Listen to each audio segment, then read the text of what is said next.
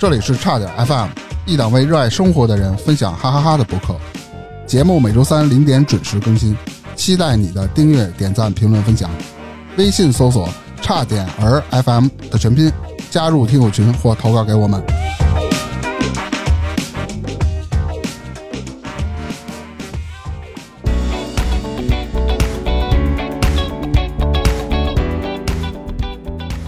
大家好，我是大明，我是火大克。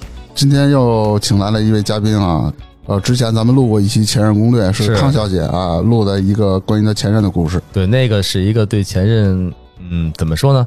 还有一些心理挂念的一个故事，对吧？嗯，对。最近有听友小李哎给我们投稿了，哎，是吗？对，而且我也看了他的大纲，嗯，然后写的是非常的用心，写了四篇吧得。是吗？那么长呢？而且故事也是非常吸引人啊，所以今天我们跟这个小李嗯约了一期，因为他是美国时间，所以他的是早上八点，我们就是晚上八点。哦，小李人在美国呢是吗？对啊，美国迈阿密吧，哇，东海岸。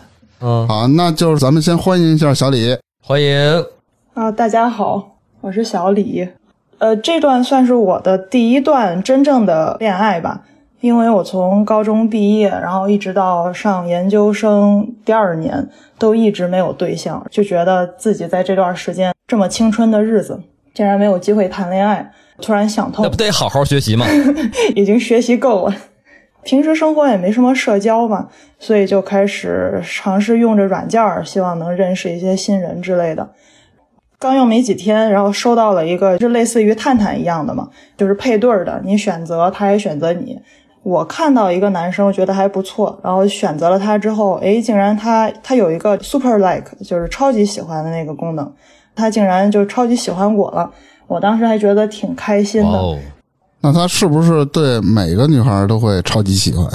说不定，说不定。但是我觉得当时 这个功能当时还没开会员，所以好像一天只能就是超级喜欢三个吧，一天三个。哦。这个软件您是在国外的时候应用的是吧？呃，对，它是一个国外的软件，探探就是学它的。其实还是说身边的男生太少了，我也没有什么经验。当时被喜欢了之后，觉得印象挺好的，然后就赶紧聊了聊，就开始约着出来见面了。呃，我记得我们第一次约的是在科技馆儿，因为我觉得约会看电影干嘛的，就好像没法聊，没法呃更好的了解对方。所以就约了科技馆。嗯，记得第一次见面，他一上来就跟我一个拥抱。其实我是有一点抗拒的，但是就讨好型人格吧，就觉得可能呃一见面拒绝了别人不太舒服，所以我就也象征性的被拥抱了一下。呃，这个也还好，因为当时对他的印象是非常好的。聊天的过程中就了解到，哎，他是小时候跟着父母一块儿移民去了美国，对，六七岁左右吧。但是他中文，然后广东话都挺好的，呃，就感觉不太出来。他哦，也是个亚洲人是吧？对对，广东人，对。哦。国内南方沿海城市的，语言上面都没有什么问题。我当时嘛，因为是一直在学校，也没有开始工作之类的，就对于学校这方面，实际上还是有一些向往的，对一些好的学校。然后一听说他在美国毕业的本科是一个挺好的学校，当时就觉得啊更加有滤镜了，觉得好像有一点学霸一样。然后英语又好，他是理科生，因为我是一个艺术生，是一个文科生。对于理科的话，我觉得哎好像更厉害了一些，所以当时就见了几次面，呃就觉得印象非常好，还觉得自己挺幸运的，就是好像想谈恋爱，突然就出现了这样一个男生。等于您也是一开始被他身上的这些，比如学历呀、出身呀这些光环所算是迷惑吗？或者是击中了？对，然后就是产生了对他进一步的那这种继续交往的一个憧憬吗？或者是算什么这个？对，继续交往的一个一个愿望，愿望，对对对对，心愿嘛啊。对，还是因为身边接触的男生太少了。我大学期间好像就没有什么男生朋友，同班同学。呃，男生也非常少，我也没有什么交流。到了研究生之后，也不是每天会上课干嘛的，基本上就我一个人，身边更没有什么新的人了。所以当他出现的时候，我觉得他的家庭背景应该也是一般，只不过当时会觉得，诶，他的背景好像跟我不一样，从另一个地方来的，可能接触的东西要比我多一些，所以当时就觉得很好奇，也觉得非常好。嗯，接着我们就正常的每周约会啊，干嘛的？我记得第三次约会，我们好像是忘记了是在一个餐厅还是在哪儿。我平时任何跟朋友的聚会干嘛，我都会提前去，就是会准时到。但是我记得那一天，我好像等了他有四十分钟。他当时发信息跟我说啊，不好意思啊，有堵车，这边有点事情什么的，然后有堵车。我就想着那好吧。美国也有晚高峰是吗？没有没有，我我们当时是在国内，我在国内认识他的。哦，国内认识。对对对，他是在国内。那不应该迟到啊。对，一般这种情况都是男生先到，对吧？然后准备好这些东西，去等着女生。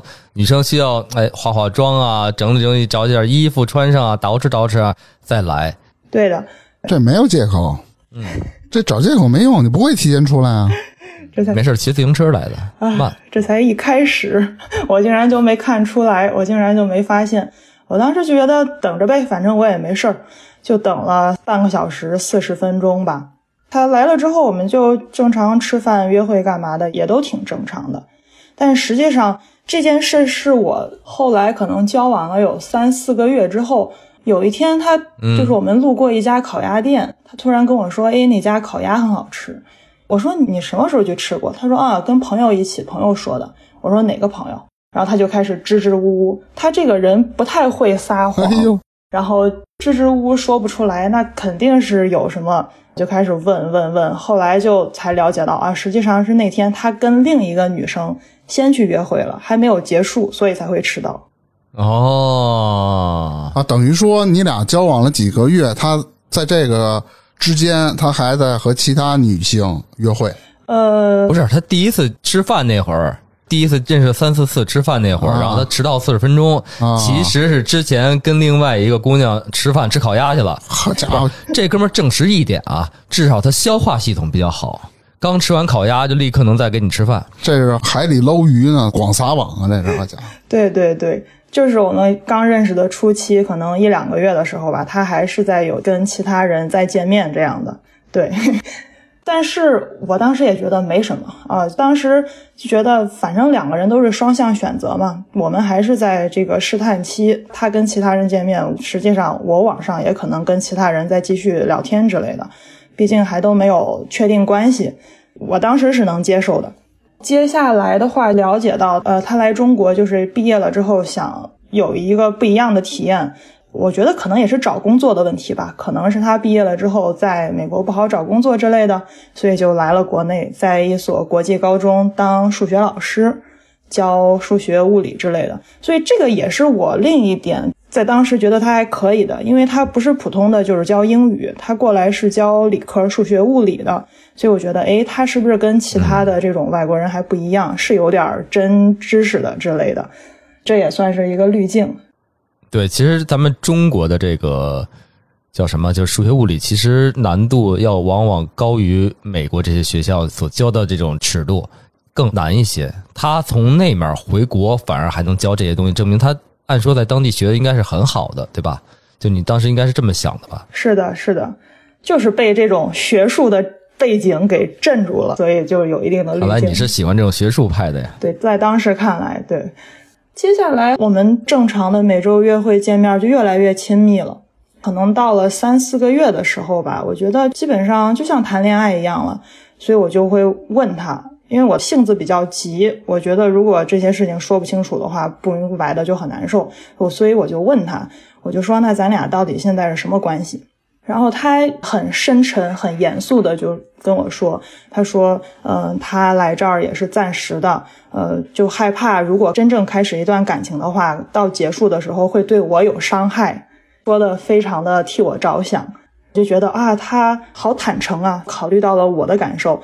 如果我们以后分手了，可能就让我更伤心之类的。我还觉得他非常好，已经开始给你洗脑了。对，哎，反正我觉得还行啊，就是一开始。对于女孩子有一点所谓的保护，我还没有要能确定下来我未来发展怎么样，那我先不跟你确定这个所谓的正式关系，这不是应该是一个好的，就是侧面上反映他的人格会更好一点的一个表现吗？对我当时是觉得他这种挺坦诚的，呃，对这段感情可还比较认真，我觉得是可以的。但是在后期，我根据他的性格。我觉得他实际上他就是很别扭。以他的性格看来，在当时的话，我可能不是一个最优选，所以他不想这么快的确定。第二个就是，哦，我说什么来着？第二个，啊，坏了，忘了。反正就是当在，我不要紧，我以为网断了呢，吓我一跳。我说没声了，哦，忘了，嗯，漂亮。还有一个，我觉得他性格的有问题，就是他对于他喜欢的，他就不敢去追求。我觉得是有一定这样的。后面我会跟你们说，对，他在当时他可能会想要，但是他不敢说，他不敢去表达，他就觉得就先逃避着，就先这样吧。啊，挺怪的一个人。对。他说的这些话给我的感觉，最开始他已经找好后路了，他在给自己找理由。对，但是后面还得拴一小尾巴，让他念着他好啊。对啊，为以后的 PUA 种种吧，随时撤做好铺垫去，是吗？哎呦，还有这事儿呢，那继续听听呗。再往后应该发生什么事儿呢？就经过他这样一说，然后我就觉得啊，这个人很坦诚，我是愿意继续交往的。毕竟我当时也没什么事儿，并且的话，我当时也想开了，就觉得既然他是这种开放式的，那我也可以开放，对吧？他继续和别人约会，我也可以继续见新的人。但是我们两个还可以这样继续保持，我就接受了。所以我们就正常的开始一起约会啊，见朋友啊之类的。吃饭呀，喝喝酒啊，跳跳舞啊，没有没有，我们两个都不喝酒，就是很无聊、很正常的看看电影之类的。不喝酒多没劲呢！对我刺痛了大明的心。对，那聊啥呀？多没劲啊！我是想喝，喝不了，我酒精过敏，没法喝。啊，对，我觉得就跟上学的时候谈恋爱是一样的。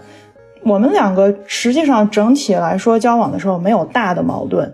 但是会对很多生活中的小的，就是事情的看法有非常多不一样的见解，呃，但是我是一直没有表达，我总是觉得好像我要维护这段感情，我不应该把一些好像呃不同的意见说出来，但实际上这个是非常错误的，就是你你一定要表达，对。对，两个人在一块儿，如果价值观不相同的话，是很难走在一起的，比如说有一些事情。让我很看不惯。每次和我的朋友我们聚会结束之后，他都会问，他说：“哎，他是做什么工作的呀？呃，以及他父母是做什么工作的呀？”就会如实回答。我说他可能是在银行上班，或者说自己开了一个什么样的店。然后他就是像开玩笑一样，就说：“呃，咦，在单位不可以，没有做生意好。”我就很奇怪，为什么会有这样的想法？你的工作没有什么不好的，可能是在挣钱方便吧。我觉得他可能就比较看重的就是挣钱，好像觉得在单位挣钱就不行，必须要自己。你没跟他说吗？你不了解中国国情啊！我们有单位的，有这种编制的，比挣钱的牛啊！对，但是他不愿意去听。每次我跟他这样说的话，他就说不对，你不对，我对。就是一直会这样，我就懒得吵，对我就懒得。啊，就是比较强势嘛，你只能听我的。但是他这种强势，他并不是很明显，跟你开玩笑一样，好像是在撒娇一样，说啊你不对，我对，就是这样。对于我来说，我很难去再跟他吵。嗯，就吵不起来了也哈。对。他问的你朋友这些问题，你的朋友是女性朋友还是男性朋友？呃，男生女生都有，尤其是像男生之类的，他会觉得好像男生在单位就不行一样。哦，那完了，大明这一辈子也跟他当不成朋友了。我为什么要跟他当当朋友啊？对，就是这种人。呃，对啊，那美国呢？对，关于朋友这方面的话，我可以提前说，就是在后来我才发现的，因为在当时交往的时候，我并没有看这么多，我不知道去怎么去看一个人他的一个呃真正的一个环境之类的。当时他来到国内已经有一年了吧。他除了同事之外，他好像没有其他的自己的朋友、认识的新人之类的，所以我觉得这点的话也能看出来，他性格是有一定问题的，是比较内向，然后也就是说，他可能是觉得自己不需要朋友，或者说有一点点他不想在这里交朋友的感觉。嗯，他可能有点孤芳自赏，就是觉得就高傲嘛，就觉得他们不适合跟我交朋友，是不是有这种心理存在？对，而且我觉得也有可能就是他就不会交朋友，他来这里一直认识的人都是我跟他介绍的，都是我的朋友。哦，然后你们这个呃，大概交往多长时间呢？就从就跟他说了之后，他说不太适合之后，你们还保持一个双方开放性的关系，这个又维持了多久呢？快一年左右吧。我们两个说是保持着开放的关系，实际上每天基本上就是两个人还是在一起的。唯一的开放就是手机软件，就从来不让我碰他的手机的。就有时候他在发信息干嘛的，我可能会瞟一眼干嘛的，就是像撒娇一样说啊你干嘛？你干嘛要这样？弄得我都不好意思，好像我在窥探他的隐私一样，所以我就不看了。但是我知道他是一直保留着那个社交软件的，他可能还会再跟其他的人聊。这是当时你们认识的那个社交软件，对吧？对的，对的。看他这个样子，那我也继续，我也保留着这个社交软件，我也有时候会找出几个，我说你看这个人怎么样？我是专门为了气他，他就会正常回答说啊，觉得还不错呀。两个人会互相评论。这么着，这么一来，就是我觉得反而会给他吃一个定心丸就他觉得哦，我找你也找，那就我就无所谓了，我就可以对你不那么重视或那么在乎了。会不会有这种误区出现呢？是的，呃，其实我当时的初衷就是为了跟他谈一场恋爱，我并不是抱着结婚的目的去的，因为毕竟他可能也不会留在这里。我当时会觉得我也不会出国，我只是想有在学生期间、上学期间拥有一段感情。所以我当时就觉得，既然你这个样子，那我也保持开放。这样的话，我看起来好像我不是吃亏的。如果是我一直跟他死缠烂打，实际上我对他也没有到那种地步。所以我觉得没有必要。他既然气我，我也要气他。嗯，是干得好。对，所以可以看出，当时其实我对于他的这种打压或者说轻视。我是有自己的坚持的，我并没有把自己放得很低，我可能只是在日常的交流当中、语言上、争吵中，呃，做出一些让步这样的。就说到他性格这方面，其实他性格内向之类的，我都可以接受，他人还是比较好说话的。基本上很多事情都可以让我来做决定，这个也是我觉得我们两个可以交流这么久的一个原因。我觉得他在大方向上还是比较尊重我的，只不过是某些事情上，比如说在人的一个能力、学识的体现，他总是有一番自己的见解。他有的时候甚至会开玩笑。我记得有一次是我们两个在打乒乓球，还是？什么运动之类的，他又是以那种开玩笑的说说啊，你什么球都不会，这个运动不好这样的。后来他又说什么球都不会，运动又不好，呃，学校也不好。当时我就气哭了，我就说为什么我的学校不好？我说可能在你看来我的学校不怎么样，这是我尽过我自己最大的努力，在我这个有限的成长环境之内，我能做到的一个最大的努力。我觉得我很棒。是他总是把学校这个东西挂在口边是吗？对对，他把这种环境、你的一个能力，像如果是你进公司，他会挑公司，看你的公司怎样，就是这种。哦哦，你没事，你跟他说呀，术业有专攻啊，你拿你最拿手的，你跟他聊聊，说你也不行啊，你跟我这儿牛什么呀？对我当时会录播客吗？问问会连线吗？真是。对我当时最后悔的一件事就是我没有跟他说你也不行。因为我当时总会觉得我好像不应该这样说，好像很伤人心。但实际上他是一直这样对我的，他会一直在侧面的说我不行，但我从来没有直接跟他说过。我很后悔这件事。那他就是在 PUA 你。对对对，是的。还有一件事情让我很不能接受的就是，我觉得他很自恋，很普信。我觉得这个男生实际上都有，女生也会有。就有时候别人对对对，大名人有。我哪有普信啊？胡说八道！就是在聚会上，比如说有谁都是我大哥。比如说在聚会上有个女生看了你一眼之类的，他会觉得那个女生对他有意思。但实际上，我觉得作为女生来说，可能就是人群中扫了你一眼，或者说你稍微比较装扮上奇葩一些，或者长得怎样，就稍微看了那么一会儿，不会有其他的。但是他会扭头跟我说。我就记得有一次我们在一个这种跨年派对上面。然后有一个女生，她突然跟我说：“她说你看那个女生好像一直在看我。”当时就很想翻白眼，因为穿着也就一般，就普通人吧。个子可能稍微高了那么一点儿，但是我觉得外貌上没什么出众的。那别人看她可能也就只是随便的看一下，所以我就跟她说：“我说那她看你，我说你去跟她搭话呗。”她就真的过去跟那个女生搭话了。哦，也挺值的，这哥们儿挺听劝的，这一劝就去。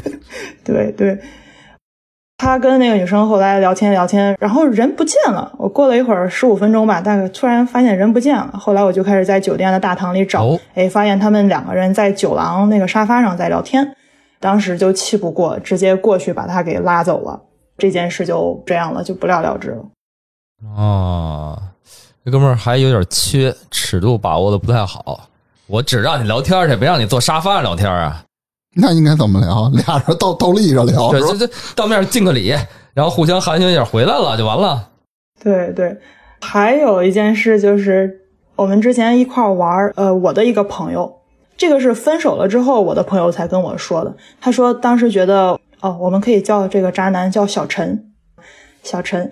分手了之后，我在跟他们吐槽小陈的时候，我这个朋友说说当时觉得小陈一直在看他。我说呀，这件事儿我想起来了，因为当时小陈跟我说，他说他觉得我这个朋友好像对他有意思，哦，这是女性朋友呗？对对，然后我的朋友跟我说，他说怎么会对他有意思？我当时看他是因为他的鞋，他的鞋实在是太丑了，会觉得一个年轻人会穿那样的鞋。他就是普信，相当的普信。就谁看他两眼都觉得人家在瞅他，他喜欢他。没准瞟他一眼，哟，这姑娘可能爱我。对对，就是这样。就一句话怎么说的好啊？不是所有大街上啊看你或者主动找你说话的女孩是喜欢你，嗯，没准人就是过来问问路，问问你附近家乐福怎么走没准是推销房子的啊，啊？对，了解一下。嗯，对对，然后我这一段一直在想，我们发生了很多事情，但是我觉得目前能想到的就这些了，而且就可以说，我整个和他的这段感情里面，大概有一年半的时间吧，我想不到任何一点就是开心的回忆，就一想就永远就是我们两个争吵的话题，然后就是我哭。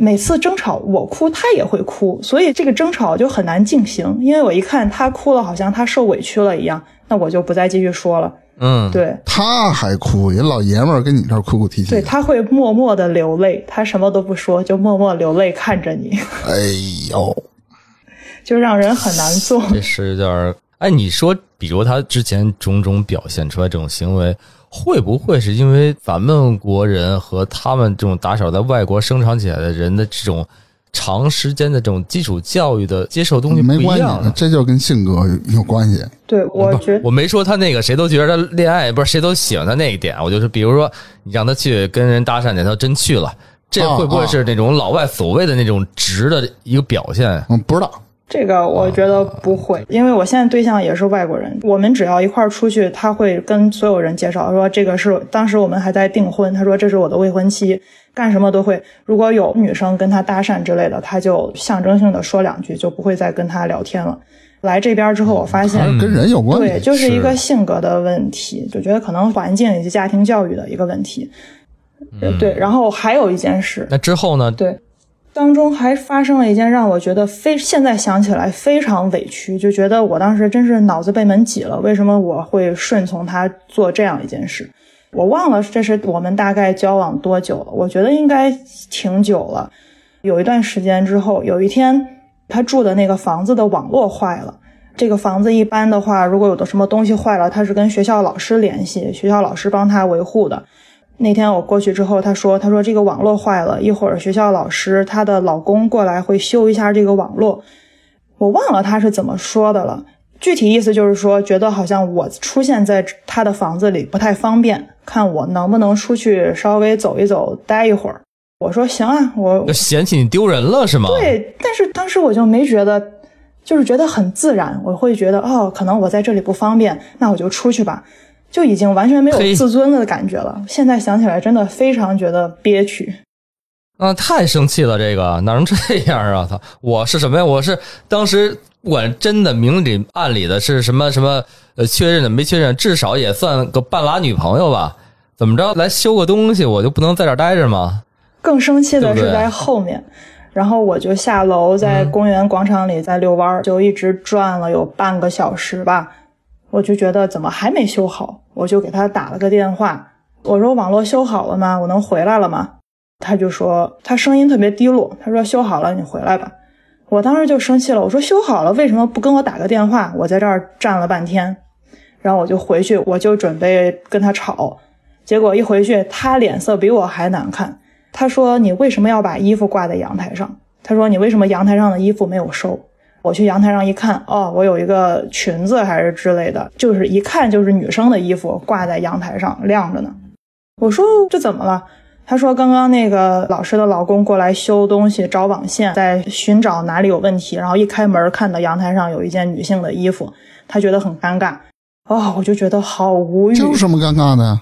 就是他不能有对象，对吧？对，就是这个意思。不能有女朋友啊。不是，我觉得他是在给这些人造成一个他没有女朋友的假象。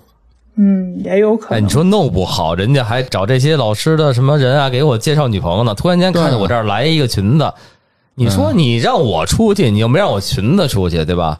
我干嘛会想起来把我裙子带走呢？对对，所以就觉得很委屈，然后也觉得当时我为什么就这么听他的话，这么为他们着想。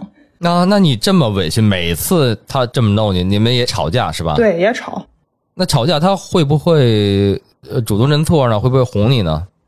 如果是在这种手机上的话，他是不会的，他就直接就逃避了，就冷战了。每次都是我想好了之后，我会再直接像什么事没发生一样跟他打招呼。但如果是我们两个在一起吵架的话，每一次就是我们两个吵架，他都会默默的流泪，然后就好像是我在教训他，他很委屈一样。对，每次都是这样的结果。但是有一点好的就是，我们俩吵完之后，他确实会改。比如说我之前就说，我说你不要再拿学校这些事情来贬低我之类的。他后来他会改，他说他不再说了。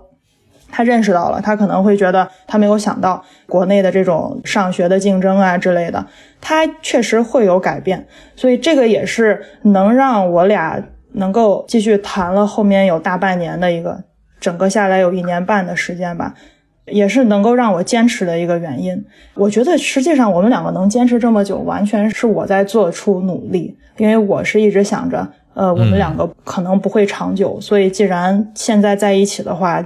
每天更开心一些，这样会更好一些，留下一些美好的回忆。所以我是在尽量去维持这段感情。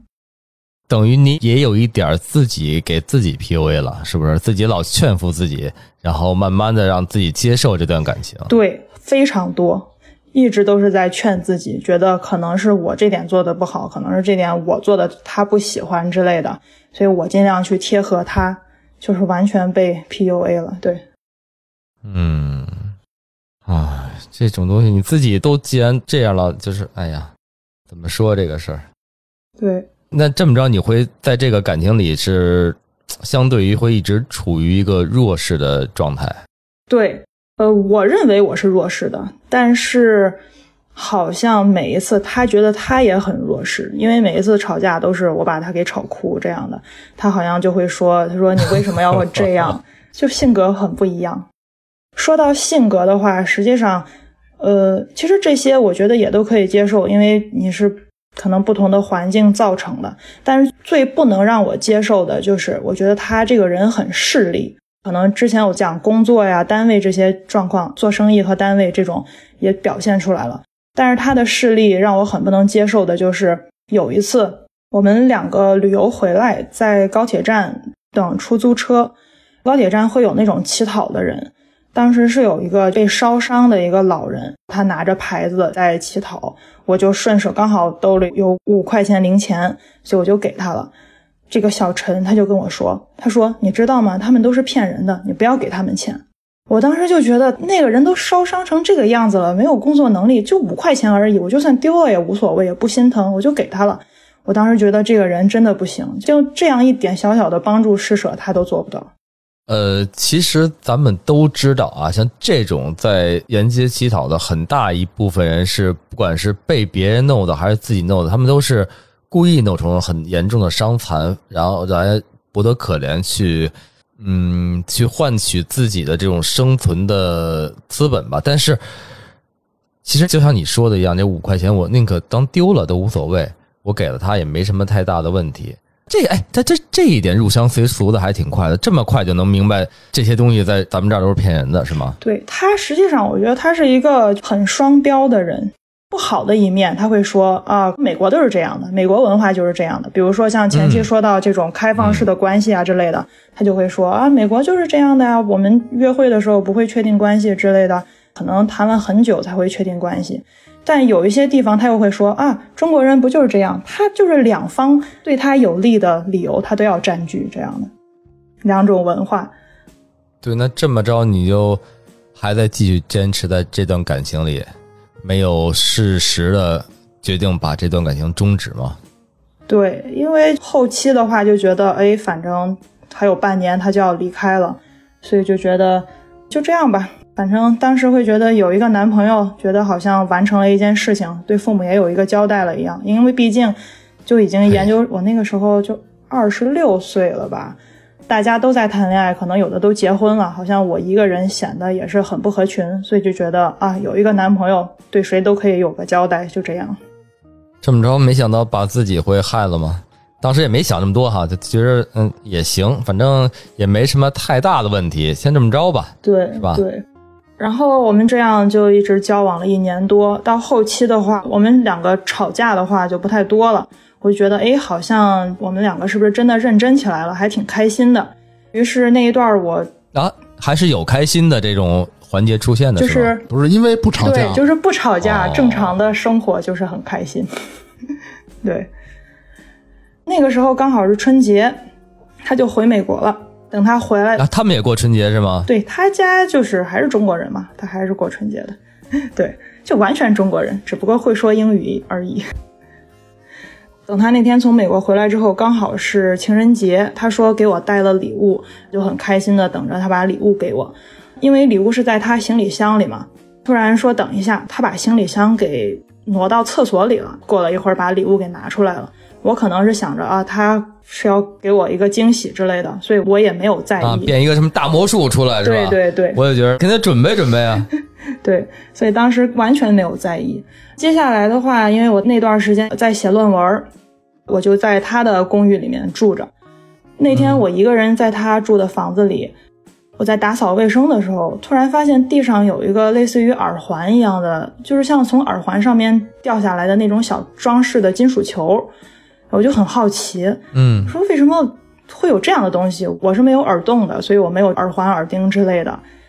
等他中午下班回来之后，我问他，实际上他首先说不知道，我又继续追问之后，他说，他说他是在学校的走廊上捡的。我说你有病吗？我说你在学校走廊上捡一个这样的耳钉，这个一个破了一个东西，他又支支吾吾的，真的是不会编瞎话。对对对，我觉得问不出来什么东西，而且就太诡异了。我当时我记得我还去测了塔罗牌。去测我们两个之间有没有第三者。塔罗牌怎么说？对，就是测塔罗牌，看 塔罗牌直接爆了，看看我们两个人之间有没有第三者之类的。但是塔罗牌说我们两个，他说目前是看不出第三者的。他说可能可以看出来，就是呃，对方对这段感情是有一定的重视，但是呢，可能是一些其他的因素让他无法坚持或者之类的。我觉得说挺准的，对，啊。我就是星座塔罗，我都是只挑好的看，只要是好的我就信，不好的我觉得不准。是是是是是，对，说的可不就这样。嗯，对。然后又过了几天，我在打扫卫生的时候，突然发现地上有一个假睫毛，这件事就非常的诡异了。对，一只假睫毛，还不是一对儿。嗯，你这会儿没找一崂山道士看看吗？就有点恐怖，因为我不化妆，我没有这样的东西。我是一直住在他的房子里的，没有任何人进来。那这只假睫毛到底是怎么出现的？我当时觉得就非常的诡异。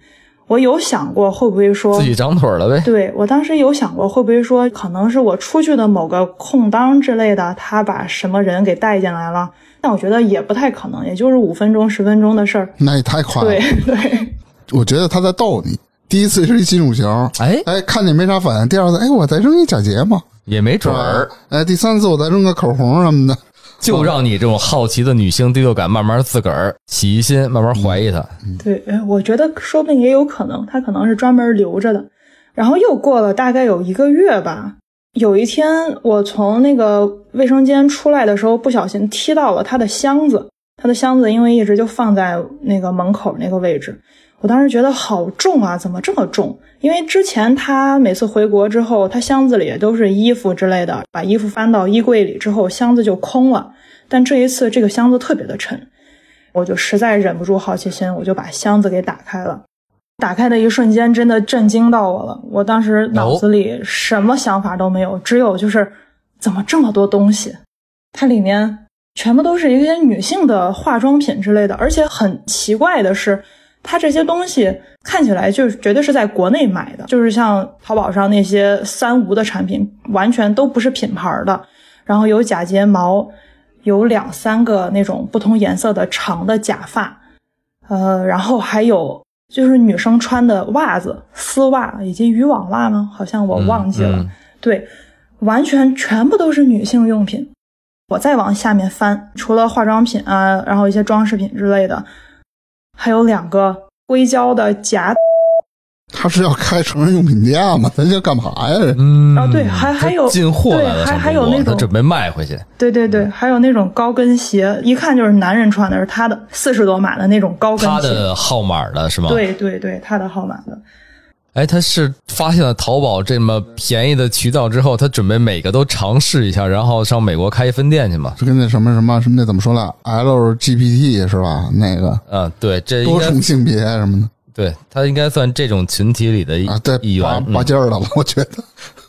对，但是当时我对这个不了解，完全就没有想到，而且他平时表现出来的是一个非常直男的一个形象，你可以想象到，就那种理工科的男生，他对于女性有很大的想法欲望，所以我就很奇怪，他为什么会穿着成女性这个样子，我完全就想不通。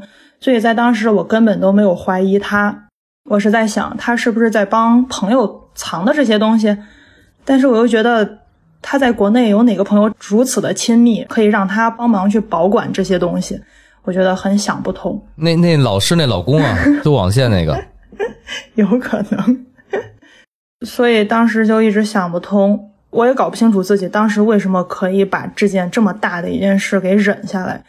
你也没告诉他是对，吗我？就当做没有发生一样，就继续跟他交往、约会这样的。我给你当时的你出一招啊，你呀、在淘宝上再找比这还便宜的东西，你还买，然后给他往箱子里装，越装越多，越装越多，他该发现不对劲儿了，怎么我这东西自个儿还会生小的呢？对吧？他该问你了，到时候 对，是个好主意啊！当时真的就不知道，从来没遇到过这样的事儿，然后不知道怎么办了。这件事实际上在当时来说的话，就不了了之了。只是我知道这样一个秘密，我谁都没说。我当时可能跟朋友都没说，因为这件事情就太诡异了，完全分析不出来任何头绪，所以我谁都没说。再接下来，他快回美国了，然后他已经当时又申请了一个研究生，也是一个挺好的学校。我觉得他好像在我面前，这个人看起来好像更加的趾高气扬了一些，就是又上了一所有名的学校。但是我们两个的话，在最后有了一个分手旅行，我们一块儿去了很多地方，因为他在临走之前想去更多的城市。这段时间实际上我们两个感情还是可以的，因为我们还去了他的老家，然后见了他老家的一些亲戚。实际上对我来说，我觉得当时可能会觉得他已经接受我了。还有像他之前的话，不会在社交媒体上发任何的有关我的照片，但是在后面的话，他也开始发我们两个的合影之类的，所以我当时会觉得，这早干嘛去了？对，所以我当时就觉得，啊，我们两个好像就变好了啊，没有之前的那些矛盾了之类的，就完全沉浸在这样一个很甜蜜的假象里面，也不能说假象人都，知道了，你都发现我的女装秘密了，你都没揭穿，你能接受全部的我，对。咱俩就可以正式交往了。嗯，对。也不能说是甜蜜的假象，因为我说他这个人性格很复杂，我觉得就是在这样一点，就是在后面的话，我可以感受到他对我的一份感情。他走的那一天，实际上我还有一点期待，因为我觉得啊，他终于走了之后，我好像我就不用再去维持这样一段关系了，我会很轻松。虽然会有一些伤心，但是那天他是抱着我哭了很长时间。我第一次见他就是哭的抽泣的那种。当时我心里还在想，我说你现在这么伤心，你演给谁看？当时不对我好一点，我当时就有这样的想法。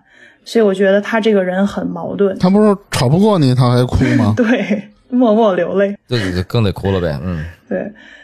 我们分手了之后，还是正常的每天打电话聊天。呃，当时我也没有对象，他竟然给我打，我就听一听，就正常聊天，一直到大概三个月左右吧。我认识了我现在的对象，我就慢慢对他不再那么在意了。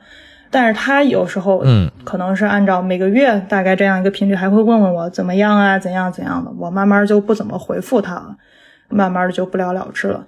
但是他是。一直会在 Instagram 上，我每次发什么动态，他都会看，说还会问我这个怎么样，因为我们之前养了一只猫，他还会会问我猫怎么样之类的，啊，我就觉得这个人很别扭，我真的搞不清楚，既然分手了，就不要再联系了，他为什么还要保持着一种？你是那种分手之后就不再联系的人是吧？嗯，也不能说是完全切断吧。如果你真的有事情可以聊一聊，但是没什么事情就不用闲聊天了。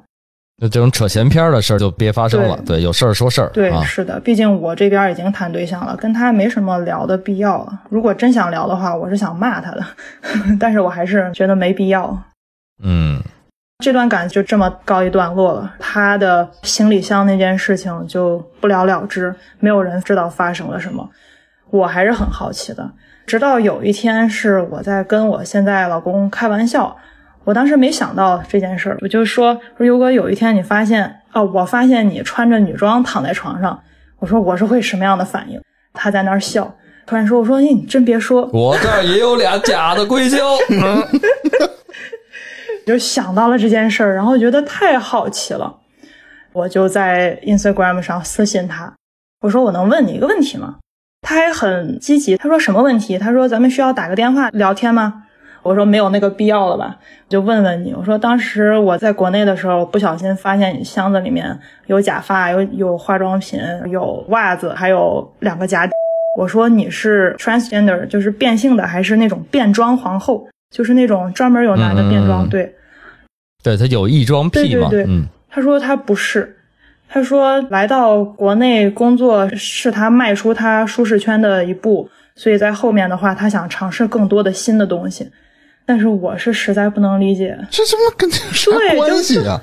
啊，你尝试新的东西，你就得穿个丝袜试试，然后这不挨着呀？对，对，你不懂我们这些不正常人的心理，嗯，对，啊，也包括你在内是吧？呃，然后您说，嗯，呃，说好吧，我说我不理解，但是大为震撼。他说，那你还有什么需要再想了解的吗？我说没了，没了，我们两个就再也没有联系了。对，说到猫这个问题，实际上我也是有怨气的。我之前是从来没有养过宠物的，跟他在一起了之后，他喜欢猫，他说他想领养一只小猫，于是我们就领养了一只流浪猫。但是领养的时候，我跟他说了，我说我没有养宠物的经验，我们家里面的话，我父母不太喜欢猫。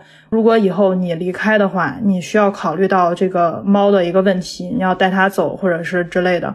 他确实不会撒谎，他就没有承诺，他没有说过我会把猫带回去之类的，他就在那儿像撒娇一样。我当时的话也没有想这么多，我们就领养了一只猫。他走的时候从来没有提过说要把猫带走，他虽然会说说你要把猫照顾好，然后他在那个宠物医院给猫充值了一点钱，但是他完全没有带走的意思。后期就是猫是我养了一年之后，因为我家里面接受不了，所以就给了我一个很喜欢猫的朋友，现在还挺好的。这事儿他也知道，但是我就从来没有跟他说你要担起这样的责任。他整个在国内的这两年当中，他就是一个很不负责的一个状态。对你发现，不管是对宠物也好，包括对你也好，它完全都是可以随时割舍掉的。它只是。在它需要时候，它需要有这么一个东西存在。